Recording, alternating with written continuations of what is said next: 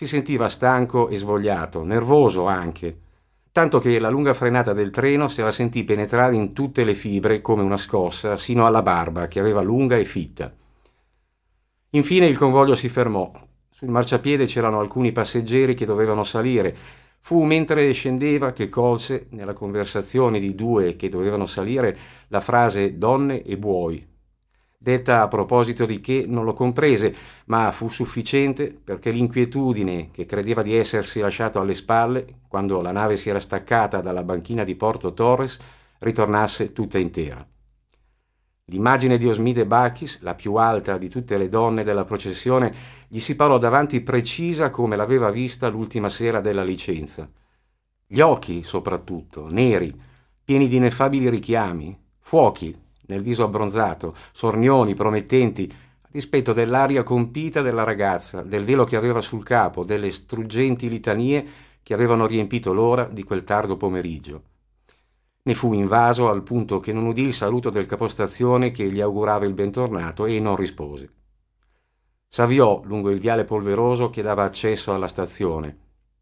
Il sole stava ormai calando dietro la cima del Bregagno ebbe voglia di addentare uno dei limoni di zia Nina. Era sicuro adesso che se avesse affondato il naso tra i capelli della ragazza avrebbe ritrovato lo stesso aroma del limone. Ma non ne aveva portati, nonostante il consiglio di zio Pino, proprio per non patire la nostalgia di quel profumo. Giunse, col sole ormai tramontato, davanti al portone della caserma. Non si girò a guardare l'ultima luce che ammorbidiva la durezza d'acciaio della superficie del lago, Sapeva che prima di una nuova licenza ne sarebbe dovuta passare di acqua sotto i ponti. Inspirò l'odor di fogna che aleggiava sulla piazza Tommaso Grossi. Suonò, il piantone aprì e salutò. Il brigadiere lo guardò. Era nuovo, non l'aveva mai visto. Il maresciallo Maccadò l'aspetta, disse il carabiniere. Certo che l'aspettava. Era il suo turno adesso di partire per la licenza e doveva fargli le consegne. Non vedo l'ora, borbottò lui.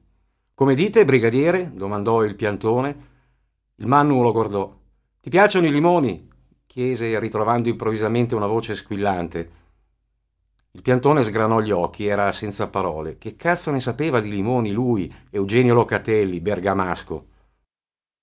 La mattina seguente il tempo era bello, il cielo pulito, l'acqua del lago limpida e ferma. L'aria tersa, odorosa di bosco, con un innesto lì in giro alla caserma, di fronte all'imbarcadero, sul molo e sulla piazza, di pesce.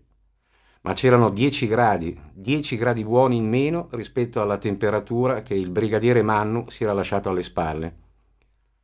Fino a due sere prima, nella branda del sottotetto della casa di zia Ninna, Efisio Mannu aveva dormito coperto da un lenzuolino, nemmeno tirato sulle spalle. La prima notte di ritorno sul continente, invece, aveva, come dicevano da quelle parti, sbarbellato e, non avendo sotto mano una coperta, s'era dovuto coprire con la giacca della divisa. Aveva dormito male comunque, e non solo per colpa del freddo. Alle sei di mattina aveva deciso di alzarsi, anche perché gli ci sarebbe voluta un'ora buona per vincere la resistenza di quella barba fitta che non toccava da due giorni interi. Erano le sette passate da qualche minuto quando, fatta la barba, indossata la divisa, dalla finestra della caserma vide arrivare l'appuntato Misfatti che pedalava di malavoglia sulla bicicletta. Non che se lo fosse dimenticato, piuttosto l'aveva relegato in un angolo della memoria.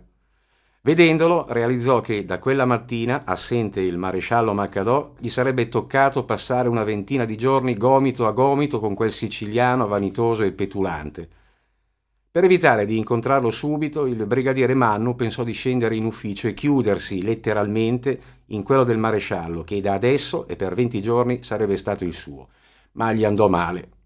Perché mentre lui scendeva la scala, il siciliano entrava e, manco sapesse le pene che travagliavano il suo cuore, fischiettava allegramente vivere.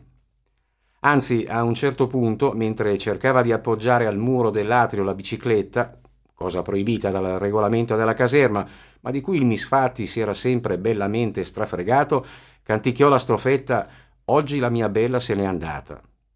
Al brigadiere sfuggì di mano la maniglia. La porta sbatté. Ma che minchia è? chiese l'appuntato al piantone. So mia, rispose il bergamasco. Ci sarà corrente d'aria. Pure l'appuntato Misfatti non voleva dare soddisfazione.